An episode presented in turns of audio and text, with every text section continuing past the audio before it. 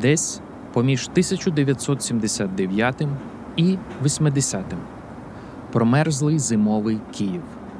Торохкотить трамвай. Мати і донька. Донька щойно повернулася з села у Полтавській області від бабусі і дідуся. Вона дуже любить бувати там. У них корова, пес, свині, кролики. У селі вона говорить українською. У Києві їй доводиться дуже швидко перелаштовуватись і говорити російською. Ну, якось не прийнято тут говорити цією сільською мовою. У транспорті, громадських місцях. Сором який. Мати везе доньку в садочок. Напхом напханий трамвай, пара вихоплюється з рота. Доньці страшенно хочеться спати. І якоїсь миті їй стає страшенно прикро за себе. Накочується хвиля. Ком підступає до горла, і з неї вихоплюється голосіння на весь трамвай. Боже ж мій, хто ж корівці дійничку подасть? З ким же бабуся на молочарню піде? І далі трамваєм розноситься голосіння. Мати ладна згоріти від сорому за свою сільську доньку, а донька просто не може інакше. Її звати Наталка Ворожбит. Привіт, мене звати Олександр Михет. Письменник, автор книжок «Я змішаю твою кров із вугіллям», «Бачити, щоб бути побаченим», «Мороки» та інших. За продюсерським пультом Тарас Галаневич, за редакторським Марк Лівін. І з вами подкаст «Станція чотириста п'ятдесят один», в якому ми пірнаємо в глибини національної підсвідомості і переходимо сусідську межу між братськими видами мистецтва. Це проект The Village Україна, що виходить за підтримки Zagoriy Foundation. Наш перший сезон про великі історії. Драматурги і письменники, котрі почали знімати кіно, а також кінорежисери, які пишуть книжки. Наша сьогоднішня розмова про Наталку Ворожбит. Українська драматургиня, котра радше зветься драматичкою. Адже драматургині занадто багато берегині і так мало драми. Авторка п'єс «Галка Моталко», «Погані дороги», «Зерносховище», «Демони» та інших. Сценаристка найгучніших українських фільмів «Кіборги» і «Дике поле», кожному з яких, направду, згодився б в серіальний формат, аби розкрити всі сенси, закладені сценарієм. Сценаристка найгучнішого українського телесеріалу «Спіймати Кайдаша», якому, направду, знадобилася розширена версія кожної серії, аби розкрити всі сенси, закладені сценарієм. Шоуранерка, яка зламала формат та переламала хід телесеріальної української історії. Та, хто працює з архетипом і стереотипом до такої міри, аби щоразу знаходились ті, хто скажуть: «Я, і тільки я міг стати для вашої історії прототипом». Письменниця, котра підготувала особисте пекло українського олігарха, де до скону віків над ним знущатиметься поезія поета, закатованого за його провиною.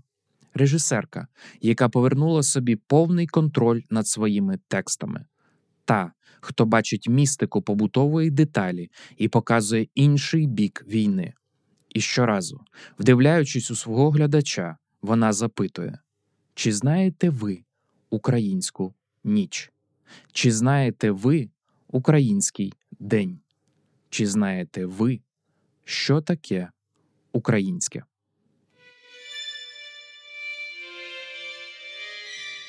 Ми говоримо про двадцять п'ять років кар'єри Наталки Ворожбит. І це наш найвідповідальніший епізод. Епізод, який може почути сама героїня станції чотириста п'ятдесят один.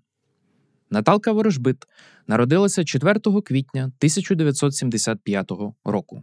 Частина історій найближчого родинного кола згодом стануть точками відліку для її п'єс. Її тексти мають бути близькими для неї ж, стояти на ґрунті її досвіду. Як от історія про її тітку, що мала коханця молодшого на двадцять років та їхній побут у селі. Або родинні перекази про Голодомор. Або історія про її матір, яка стала директоркою великого магазину в дев'яностих. Із цього Наталка хотіла би зробити цілий серіал. Або Історія про її діда. У блискучому матеріалі для Liga.net Наталка згадуватиме. Дід не любив розповідати про війну. У нього влада ордени забрала, тому що він спершу воював на Другій світовій, був командиром, потім його контузило, зрештою американські союзники його врятували. Але коли він попав на батьківщину, його відразу ж ув'язнили. Так що він не повернувся героєм із війни. У нього була подвійна травма. Коли він випивав, то спалахував люттю і крив матом всіх. І німців, і москалів, і совєтів, і бандеровців. Любив тільки американців. Оскільки спали ми з ним в одній спальні, то перед сном я його потроху розкручувала на якісь оповідки. Він розповідав, як утікав із полону, як хтось вмер з голоду, як вони солі якоїсь обжерлися. Знаєте, такі уламки спогадів. Він ще мав дірку в голові. Лисий був. Повернувся з діркою без зубів, без нігтів. Настраждався чоловік. Коли помирав, мав, здається, сімдесят шість років. Та виглядав на всі дев'яносто. Він кричав «Танки!» і вкривався ковдрою. Розумієш, який відбиток війна залишила? Наталка згадує, що в її дитинстві постійно був присутній страх війни. Про війну говорили в телевізорі, дорослі говорили поміж собою. Вони з батьками жили на де ве ер зет. Ночами долітали жахливі звуки Дарницького вагонно-ремонтного заводу. Ночами на заводі лагодили вагони. Вона прокидалась налякана. Думала, починається війна. Ворожбит каже, було відчуття, що війна була вчора. Зараз, у дві тисячі двадцять першому, у нас точиться війна, і про неї набагато менше говорять, ніж про ту війну говорили через сорок років після її завершення. тисяча дев'ятсот вісімдесят другого Наталка починає ходити до Київської школи. Згодом вона змінить шість шкіл. Каже, що з тринадцяти до сімнадцяти років була важким підлітком. Та була ще й важка сімейна ситуація з відчимом і спільне життя в однокімнатній квартирі. Час від часу вона втікала з дому. Вибір був між дитячим будинком і спортивним інтернатом. Мама за знайомством прилаштувала доньку у спортивний інтернат. Ворожбит не вважалася перспективною спортсменкою, а тому не була конкуренткою іншим дівчатам, а тому і легше було потоваришувати. Вона слухала їхні любовні історії, щось там їм підказувала, часом грала на гітарі, співала їм, писала перші вірші та оповідання.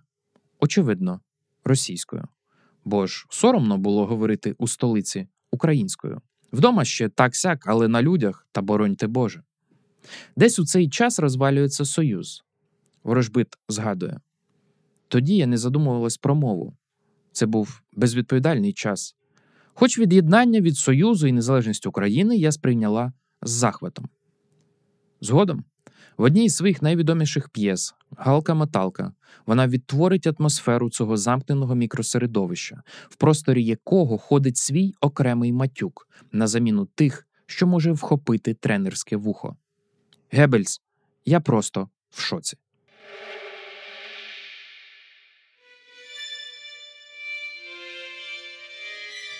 Згадуючи свої підліткові роки, Ворожбит каже, що серед драматургів нової драми було багато людей, котрі ніде не вчилися писати. Вона каже, із промислових містечок приїхали талановиті автори з цікавими долями, яким було що сказати, у них накипіло. Я впевнена, що діти з благополучних родин не мають шансів стати хорошими драматургами, тому що для цього потрібно щось пережити і мати якусь долю. У блискучому есеї «Український калейдоскоп» дві тисячі чотирнадцятого року для російського журналу «Театр» Наталка згадувала, що вперше потрапила, власне, до театру у вісімнадцять років. Вона хотіла вступати до Київського національного університету театру кіно і телебачення імені Івана Карпенка Карго. Після вдалої співбесіди вона вирішила, що все ж варто сходити, глянути, який він – театр. Брала квитки у перший ряд, ходила на всі вистави одна за одною у Франка і у Лесі Українки, вдихала пилюку куліс. Ворожбит згадує. Усі вистави мені подобались. Сумнівів у тому, що я потрапила до храму мистецтва, у мене тоді не було. Одного разу я побачила стрілку, на колготах народної артистки. Мене схвилювала така її людяність. Більше за все на світі я мріяла потрапити за лаштунки. У дев'ятнадцять років трапилася її перша постановка у Київському академічному молодому театрі. П'єса називалася «Житіє простих». Коли я перепитав Наталку, чи можна десь дістати цей текст, вона відповіла, що його і в електронному вигляді не існує. Десь, може, і є машинопис, але хто його знає. У згадуваному українському калейдоскопі чотирнадцятого року вона розповідає, що перша постановка в дев'ятнадцять, ну, я не змогла оцінити подарунок. Занадто швидко і природно це трапилось. Вистава йшла довго, публіка її любила. Хоч сама п'єса епігонська, ну, знаєте, про квартирне питання. Ворожбит продовжує. З виконавицею головної ролі цієї зимою ми протупали Майдан. А про молодого режисера вистави багато-багато років нічого не було чутно. Цією зимою я побачила його по телевізору у компанії народного мера Донецької Народної Республіки. Того самого, що тримає повні підвали полонених.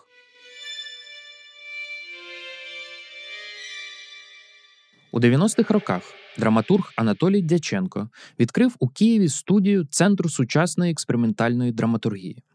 Ворожбит згадує. Він навчав майстерності, він ремісник, умів класно робити п'єси, вчив структурі, схемі. Як каже офіційний сайт Анатолія Дяченка, він створив сучасну теорію драматургії, теорію ігрової монодрами, а також нову науку – гуманітарне моделювання. У цієї науки навіть є свій Науково-дослідницький інститут гуманітарного моделювання.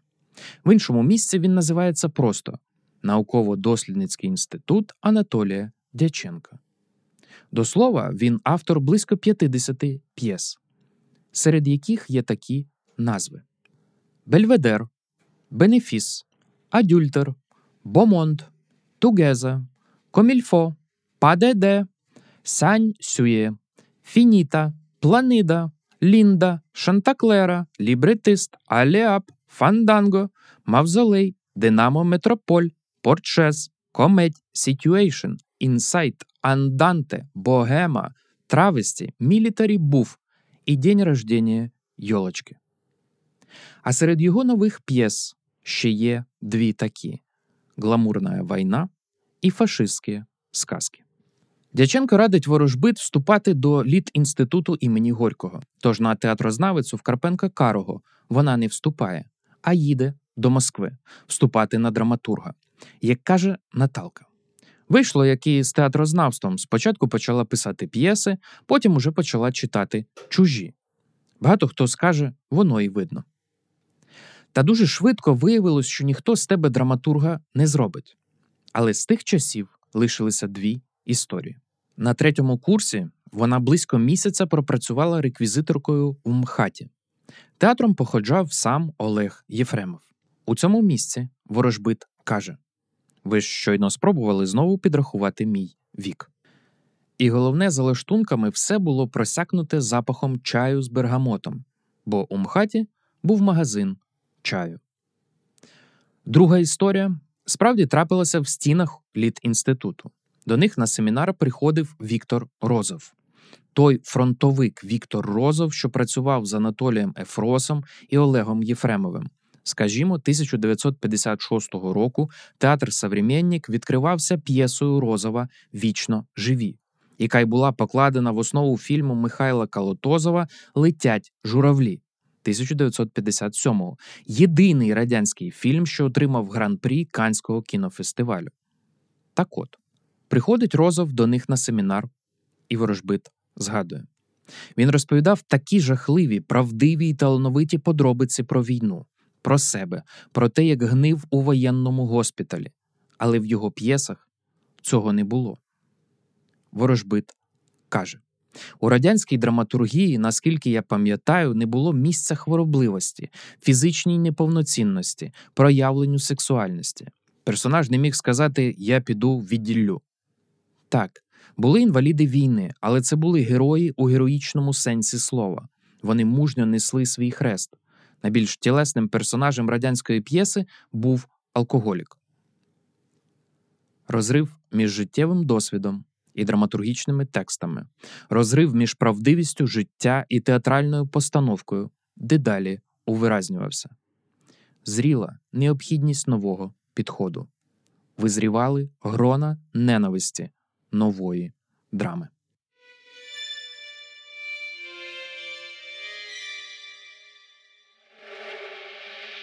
Говоримо про великі історії із Zagoriy Foundation. Нова драма. Нова російська драма. Складно дати коротке і ямке визначення руху, феномену, об'єднанню, що не має свого маніфесту. Для глибшого пропоную почитати видання дві тисячі восьмого року «Нова драма», де представлено тексти ключових представників руху – Верепаєв, Сігарєв, Клавдієв, Курочкін, прости господи, Гришковець. Там, щоправда, немає братів Пріснякових. Але є передмова Олени Ковальської «Не виходь з кімнати» і хороші додатки «Нова драма у дзеркалі критики». Та найцікавіше – відкривається вона п'єсою Наталки Ворожбит про будні спортінтернату «Галка Моталко». З іншого боку, можемо взяти за основу продовження розповіді самої Наталки. У тому ж блоці про Віктора Розова і розрив між життям і його театральною репрезентацією Ворожбит каже. І ось, у п'єси дев'яностих ломанулись всі вбоги, всі, кого не пускали, про кого не писали, кого несправедливо соромились. Каліки, алкоголіки, психопати, геї, безхатьки, проститутки. Можна було відчути запах їхніх тіл, читаючи п'єси. За десяток років драматурги нової драми вскрили всі гнійники суспільства. Тіло персонажа можна було помацати. Він продавав своє тіло, досліджував його, вбивав. До слова. Ворожбит це все розповідає ретроспективно у березні дві тисячі чотирнадцятого року, відповідаючи на запитання Петербурзького театрального журналу. І має там ще дивовижно цікаві спостереження. Вона каже. Зараз у драматургію прийшли інші персонажі, не такі тілесні. Пороки їхні витонченіші. У персонажів зник запах тіла. Драматург не цікавиться більше аномаліями і крайнощами. Він досліджує звичайну людину. Того, хто сидить в офісі, чистенького, щасливого на перший погляд. А далі Ворожбит каже. Це схоже на процес у дореволюційній російській літературі, коли на зміну письменникам-натуралістам прийшли письменники-психологи, а на їхнє місце вже пізніше, після революції, прийшли письменники-патріоти-вчителі. Сподіваюсь, зараз процес все ж буде рухатись в іншому напрямку, і на Росію не чекає хвиля патріотичного мораліте а-ля радянська література. Там теж були свої шедеври, не сперечаюсь, але там було замало правди. А тоді навіщо? І рух Росії з реставрацією радянського і з тим, де замало правди, пішов навіть не на рівні театрів, а ширшим жахливим фронтом. А ми собі зробимо тим часом зарубку про нову драму як правду. Інша складова методу криється в лейбі, що причепилася до Ворожбит. У першому ж своєму інтерв'ю вона казала, що глядачам потрібно робити боляче. І тепер щоразу в неї запитують, що це значить, чому ви так думаєте? Щоразу вона відповідає, але направду її не полишає відчуття, що це все одне й те саме інтерв'ю. Але про що це? Робити боляче. Очевидно, воно нерозривне від говоріння правди, бо кому ж їй буде приємно слухати? Для Наталки нова драма – це також про людей і вчителів. Олену Греміну та Михайла Угарова. дві тисячі вісімнадцятого року, коли Михайла і Олени вже не стало, Ворожбит написала дивовижно щемкий текст «Вчитель» пам'яті Михайла Угарова.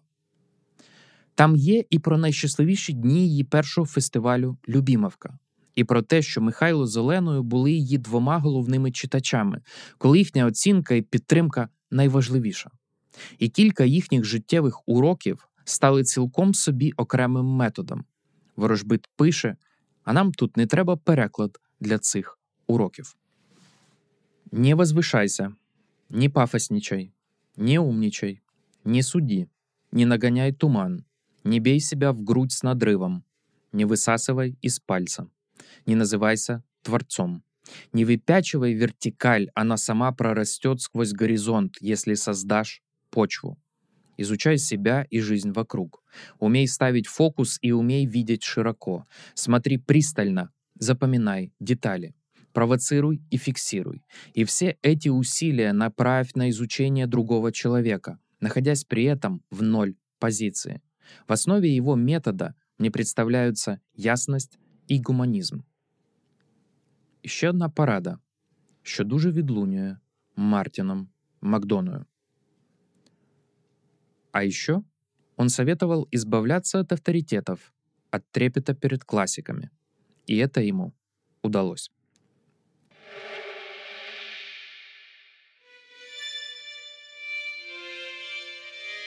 Наталка Ворожбит, згадуючи десять років життя у Москві, каже: «Мені хотілося бути українкою в цій компанії. У мене завжди була така потреба. Хотілося говорити про наші проблеми і про нашу історію. Мене все життя викручувало від Наташа from Russia. За кордоном до певного моменту вважалося нормою так говорити. Якщо почитати рецензії на її вистави чи редакторські врізи до її домайданних інтерв'ю, то у російських виданнях любили вкрутити щось там про погляд київської відьми чи гоголівської панночки. Ну, така нормальна собі екзотизація, як вона є. З прагнення Ворожбит говорити про своє народилася п'єса «Зерносховище», написана для Royal Court Theatre Великобританія. Ворожбит, як і кожен, як і кожна із нас, думала, що підступить до теми Голодомору ближче до, коли їй буде там років шістдесят. Натомість вона кинула собі цей виклик і написала п'єсу, коли їй не було і тридцяти. При цьому отримала повну підтримку британців. Історична драма без обмеження по кількості персонажів, декорацій і так далі. Як результат, потужна, багатофігурна складна п'єса, де є і місце коханню, і одержимості, і поступового пробивання все нових і нових рівнів жаху. Рекомендую. Почитайте, вона є у вільному доступі. Наприкінці дві тисячі четвертого, на хвилі Помаранчевої революції, Ворожбит повертається до Києва і ще десять років продовжує співпрацювати з тамтешнім театром і кіносеріальною індустрією. Вона повертається туди, де немає її середовища. І вона починає його вибудовувати разом із колегами з тижня актуальної п'єси. І цей досвід піднімання пластів, здіймання хвиль, формування середовища, організаторська потужність згодом після Майдану відлунюватиме в її роботі з театром переселенця, з проектом «Клас-акт. Схід-Захід». Вона зіштовхнеться з непробивністю театральної системи, коли в Черкасах вона робитиме вербатім про місто, застосовуючи, очевидно, методи, випробувані новою драмою.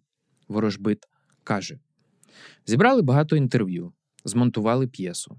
Артисти, як почули текст, втратили свідомість. А коли прочуняли, почали матом сварити автора за використання мату в тексті. Один ще мені сказав: "Фашисти з нами не робили того, що робите ви". Ну, він тоді ще не знав, що невдовзі слово «фашист» стане модним. Згодом вистава мала шалений успіх у місцевих. І, як каже Ворожбит, актори самі попросили повернути викинутий ними мат. Їм здавалось неприроднім казати слово «чорт» замість слова «п***». Вони відчули різницю. Тим часом із роботи з Москвою згадаємо дві прикметні речі. Перша, без якої не минає жодна згадка про Ворожбит. Це шістдесят дев'ять серій серіалу «Школа», що виходили дві тисячі дев'ятого року на першій кнопці російського телебачення за режисурою Валерії Гай-Германіки, продюсуванням Костянтина Ернста і сценарієм Ворожбит. Майже весь серіал написаний Ворожбит. Лише на самому кінці їхні погляди з Гай-Германікою розійшлися стосовно фіналу. Нашим наймолодшим слухачам хочу суттєво порадити цей серіал, аби ви хоча б трохи зрозуміли, як виглядала ейфорія та секс-інста-ЗНО нашого дитинства. І наскільки взагалі це можна було зняти в такій експериментальній манері, та ще й в прайм-тайм запускати на головній російській кнопці. Та якщо буде мало, подивіться дебютний фільм Гай Германіки «Всі помруть, а я залишусь». Або, принаймні, останній незабутній монолог – один з найсильніших виходів нової драми до мейнстримного глядача. Друга ластівка з тих часів – фільм «Сталевий метелик». У сенсі гра слів «бабочка як метелик» і «бабочка як ніж». Історія про безпритульну дівчинку на прізвисько Чума і доброго мента. Чума має бути наживкою для місцевого маніяка. Але головне крутиться не довкола трилерної складової, а довкола динаміки стосунків підлітки і мента, який заміщує постать батька. Авторами сценарію значаться Юрій Коротков і Наталка Ворожбит. І вся дрібка життєвої правди, що була закладена в сценарій, розбивається тотально об стіну режисури і акторської гри. І це дивовижний приклад, коли вся сила сценарію пролітає повз. І як актори не можуть навіть артикулювати того, що закладено сценарієм. Режисер, до слова, Ренат Девлатьяров. Як це вже не раз бувало в нашій з вами сьогоднішній історії. У нього згодом складеться дуже цікава доля. дві тисячі дев'ятнадцятого на екрани вийшов його фільм «Донбас. Окраїна». А дві тисячі двадцять першого виходить новий фільм «Льотчик», де творчо переосмислено історію Олексія Марєсєва, героя, який продовжував воювати без ніг. Та робота з Росією після Майдану часом набирала гротескних форм. Коли одна з найкращих п'єс Ворожбит «Саша винесе сміття» отримує тотально перехиблене перепрочитання через неможливість, ну не знаю, через неможливість зрозуміти саму історію. Мати і донька оплакують Сашу, батька і чоловіка, справжнього офіцера. З тих статних, на яких жінки оглядаються, коли вони йдуть повз них. Коли починається війна, Саша повертається з того світу. Каже, шоста хвиля мобілізації. Ми всі маємо йти на війну. Мати і донька відмовляють Сашу від такого повернення. У постановці Віктора Рижакова було кілька акцентів, про які Ворожбит каже. Я зрозуміла, що російський артист не може зіграти українського військового зі співчуттям і серйозно. І далі. Я читаю російські рецензії про те, що українські військові прагнуть війни, і тільки українські жінки можуть зупинити цих безумців. Я цього не вкладала. Я тому і боюсь цих потрактувань. Та зрештою, постав вибір мови. І навіть не Майдан був тому причиною. У червні дві тисячі чотирнадцятого року на російському сайті «Театрал онлайн» з'явився матеріал «Російсько-український кордон», в якому Максим Курочкін і Наталка Ворожбит, кожен по окремості, пояснювали свою позицію стосовно мови. Серед іншого, Ворожбит каже, «Коли моя донька Параска почала вчитися говорити, я вперше серйозно задумалась над мовою. Необхідно було тупо робити вибір, якою мовою нам із нею говорити. І я обрала українську. Ну, так було просто природніше. Я разом із нею навчалася говорити українською. Говорити правильно. Мені здається, це було одне з небагатьох правильних рішень у моєму житті. Повернення до рідної мови має якусь непередавану магію, наближує до коріння, викриває якісь коди. Не знаю».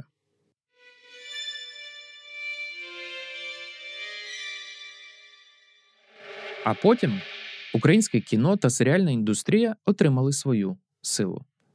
І потужний, накопичений Ворожбит досвід, пізнання реальності та артикулювання сенсів дозволив створити кілька найважливіших речей про війну і не тільки. І тепер, апелюючи до вашого досвіду перегляду «Кайдашів» і «Кіборгів» і в очікуванні зустрічі з потужним режисерським кінодебютом Ворожбит «Погані дороги», давайте оглянемося з висоти польоту гоголівської пташки понад потужною рікою її кар'єри і поставимо головне питання. Про що це все? Ворожбит про абсолютний слух. Це працює на кількох рівнях. На рівні дару слухача, коли вона буквально всотує історії, які їй розповідають.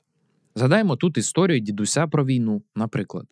Або те, що в інтерв'ю вона каже, що пам'ятає через роки історії, які їй розповідала, там, манікюрниця чи хтось таке. І як вона може перепитати через роки. Так як там твоя, Маринка? Ідеальний слух на рівні добору й доречності слова чи інтонації.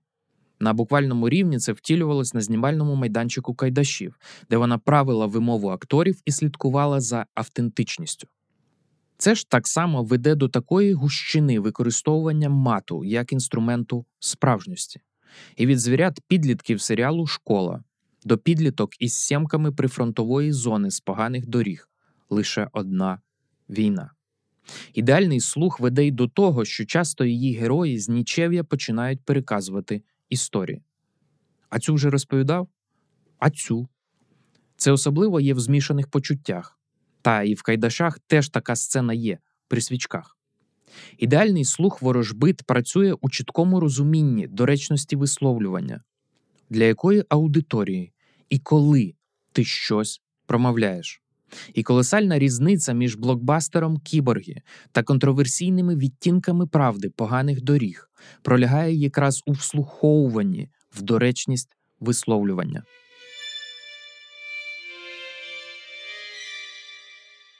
Ворожбит про роботу з архетипом і стереотипом аж до такого рівня, щоб люди підходили до неї і казали «Я прототип».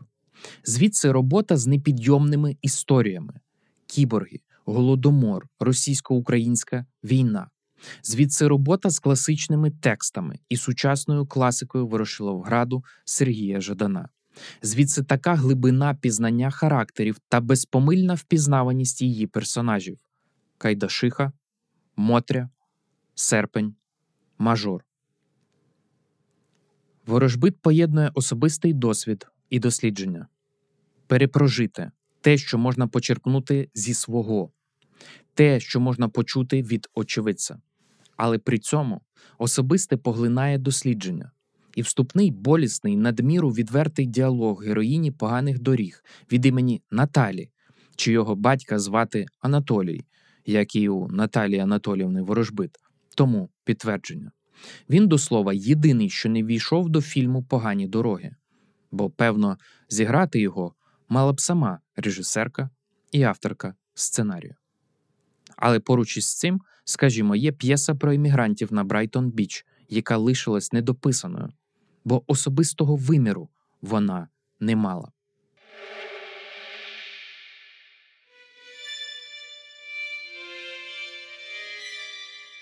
Ворожбит – драматург, що витворює магію ремарок. Там відбуваються дивовижні речі, типу запиває чимось рожевим, закусує чимось плавленим. Або таке. Валентина разливает самогон. Пьют самогон, как текилу.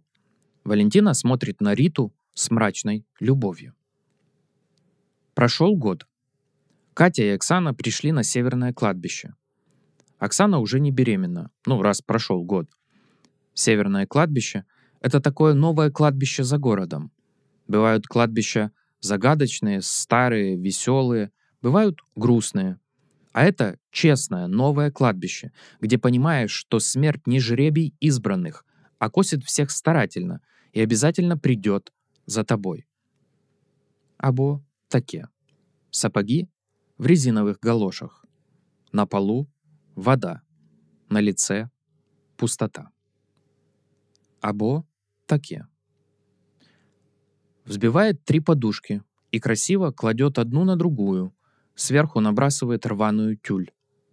Теперь эта кровать смотрится как уцелевший корабль среди обломков кораблекрушения.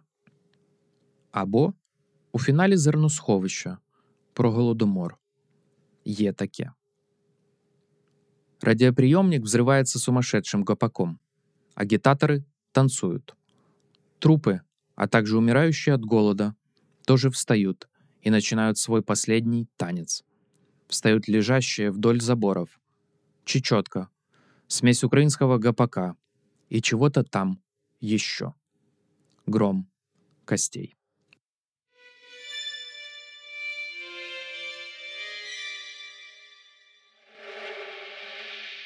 Ворожбит про коріння і самоідентифікацію. Успіх Кайдашів, як каже Ворожбит, полягає в тому, що нарешті хтось показав реального українця. Ось це його побут. Ось так він говорить. Ось така політична ситуація. Ну а ось так у нас їдять. І нарешті це не усереднена просто якась там українська дійсність. Або навпаки не екзотизація з салом. Бо ж це все має бути продано на якісь російські телеканали. Вона про те, щоб говорити зі своїми про своє. І звідси ж її прийом використання народних і попсових пісень. Ну, найочевидніше тут гуцулка Ксеня з «Кіборгів».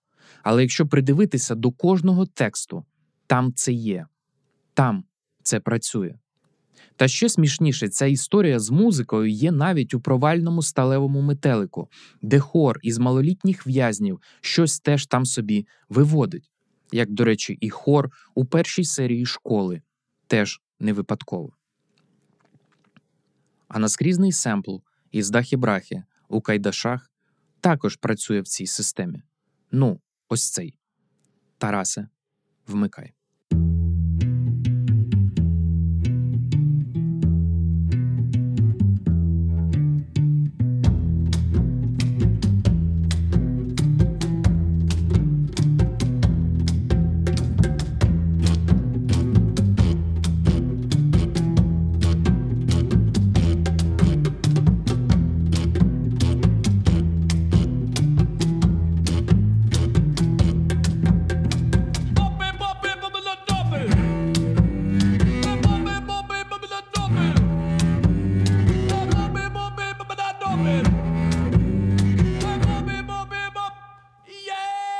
Ворожбит про Гоголя.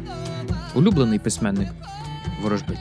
І коли у тих такі рецензіях пишуть про гоголівські мотиви у п'єсах Ворожбит, їм насамперед йдеться про відчуття побутової містики. Ще рідше – про цікаві жіночі характери. Ще рідше – про територію, з якої неможливо вирватися, як ув'язнений простір. Ну і очевидно, якщо вже Ворожбит пише про село на Полтавщині, то звісно ж, куди без Гоголя. І у численних текстах вона сама вкручує прямі згадки Гоголя в текст. Але найцікавіше, ремікс на «Вія» мав би бути, певно, одним з її найкращих текстів. Та, на мою думку, він вдався навпаки, одним з найслабших, коли їй довелося напряму звертатися до Гоголевої спадщини. Але вся ця Гоголівщина працює часом ще глибинніше. Ворожбит виламує російську своїх п'єс, вкручує в неї гоголівську витребеньку, коли в дужках для перекладачів і російських постановників вона дає пояснення реалій, ну або окремих слів. Або, наприклад, діалог, який скомбінований з авторською ремаркою. Жінка пояснює, як пройти. «З зеленими воротами це буде твой. Дом із красного кирпича. Собаку Москвой зовут. Проходи, не бойся. Она на мужиков не гавкает». Темная советская улица. Как назло, ни месяца, ни звезд, ни электричества. Славик неуверенно стоит на распутье. Не знает, куда пойти. Неожиданно перед ним возникает женщина. «Ведьма», — говорит медленно, нараспев трескучим голосом. «Здравствуйте». Славик. «Ой, здравствуйте. А я вас не увидел. Вы мне не скажете, где Нина живет?» Ведьма. «Нина? Ничего не бачу. А у вас акцент? Вы из России? Я в России институт кончала, а теперь туда и не съездишь. Так вы из России?» Славик нетерпеливо. «Да, я русский». Відьма. «Ну і добре, що ви кажете, га?» Або в іншому місці, в Зерносховищі. Баба. «Доброго дня, дитинко, Арсей». «Добрий день, стара бабка Арсею». «Геть, зараза». Стара баба недобро смотрит на Арсея и обходит его скорее. Арсей. «Чего она на меня зыркает, ведьма старая?» Макрина. «Отчего-то тебя люди перестали любить?» Арсей. «Я ничего не понимаю. Я для тебя на все готов. Хочешь в церковь? Поехали в Сорочинцы. И пусть меня в тюрьму посадят. И пусть моя мать от голода умрет. Ты этого хочешь? Я на все готов для тебя». Макрина. «Не надо так». Арсей. «А как? Как ты хочешь?» Макрина. «По-людськи». Російська Ворожбит, де це потрібно. Вирізнена, перебрана, карбована, покривлена. Мов дзьоб пташки Гоголь.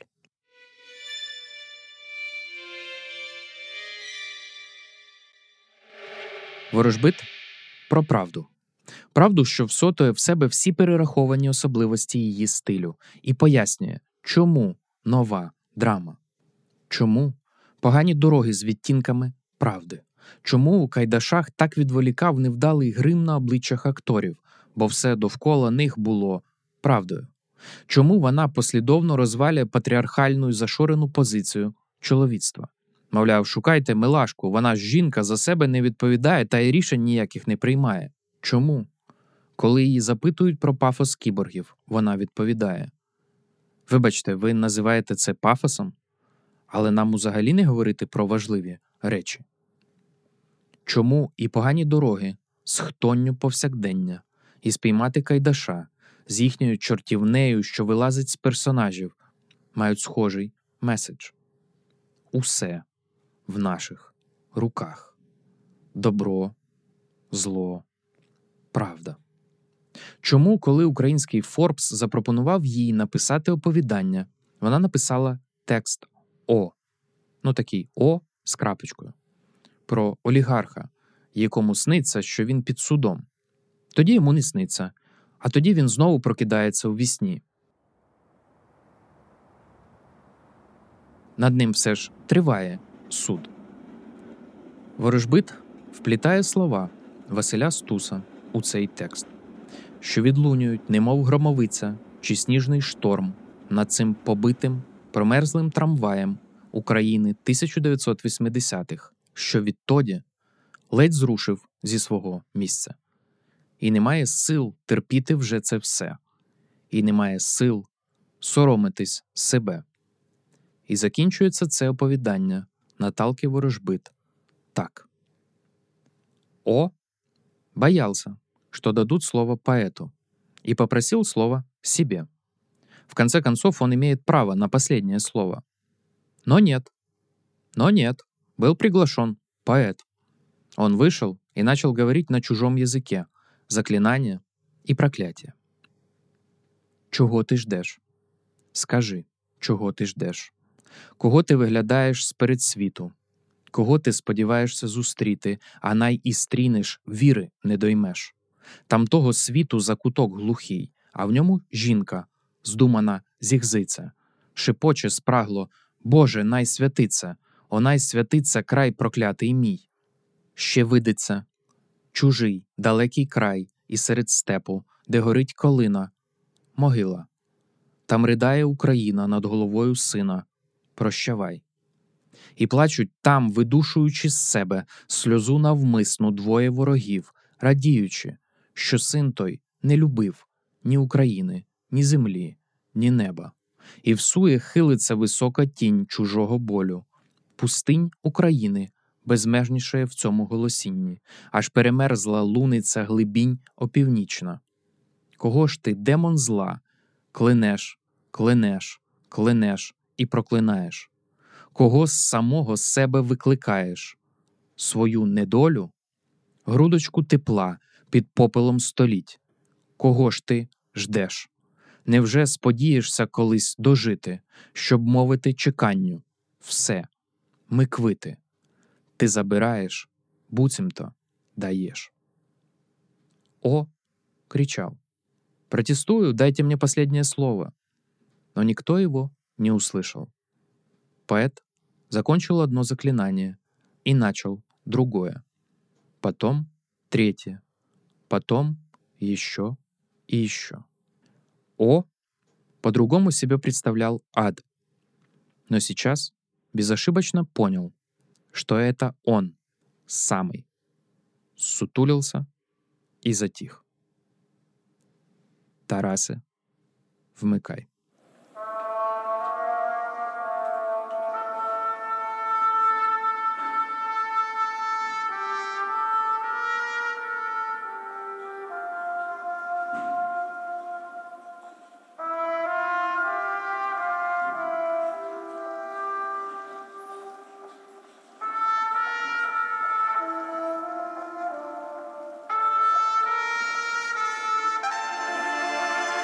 З вами проект The Village Україна, що виходить за сприяння благодійного фонду Zagoriy Foundation, який вже багато років підтримує розвиток культурних ініціатив в Україні. Продюсер і композитор Тарас Галаневич, редактор Марк Лівін. У подкасті використано матеріали сайтів Liga dot net, The Ukrainians, Elle, Bird and Flight, Forbes та інших. Ставте лайки, оцінки в Apple Podcasts, підписуйтесь на нас, лишайте коментарі. Мене звати Олександр Михет. Це був подкаст «Станція чотириста п'ятдесят один». Ми рятуємо, безсмертних птахів від забуття.